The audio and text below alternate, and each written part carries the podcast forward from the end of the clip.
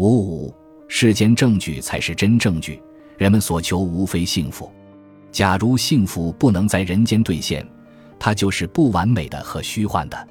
人间是坏世界，它的严酷容易使人失去信心，于是人们乐意幻想，并且相信在人间之外存在着另一个幸福世界，里面充满人间所稀缺的一切好东西，如信任、爱情、纯洁、无私、平静、安宁、永生等。彼岸世界的想象可以是宗教的，也可以是纯概念的乌托邦。这种幻想也许有心理治疗意义，但无哲学意义。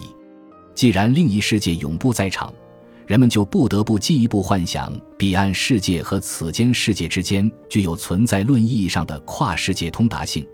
可是，跨世界通达性终究还是需要在世证据。对于人来说，任何有效的证据都是人间证据，也就是说，有效证据必须是真实经验。超越的证据不存在。因为要证明超越的证据，还需要经验证据，而经验证据不能显现超越证据。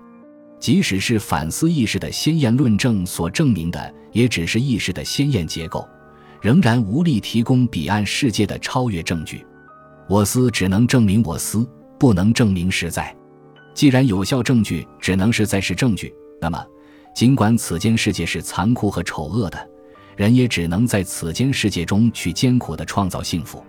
幸福必须是可及之事，必须是能够兑现的事，否则是不完满的。幸福概念的完满性蕴含了幸福的真实性，虚假正是不幸的证明。所以说，此间世界可能获得的幸福才是真实的幸福。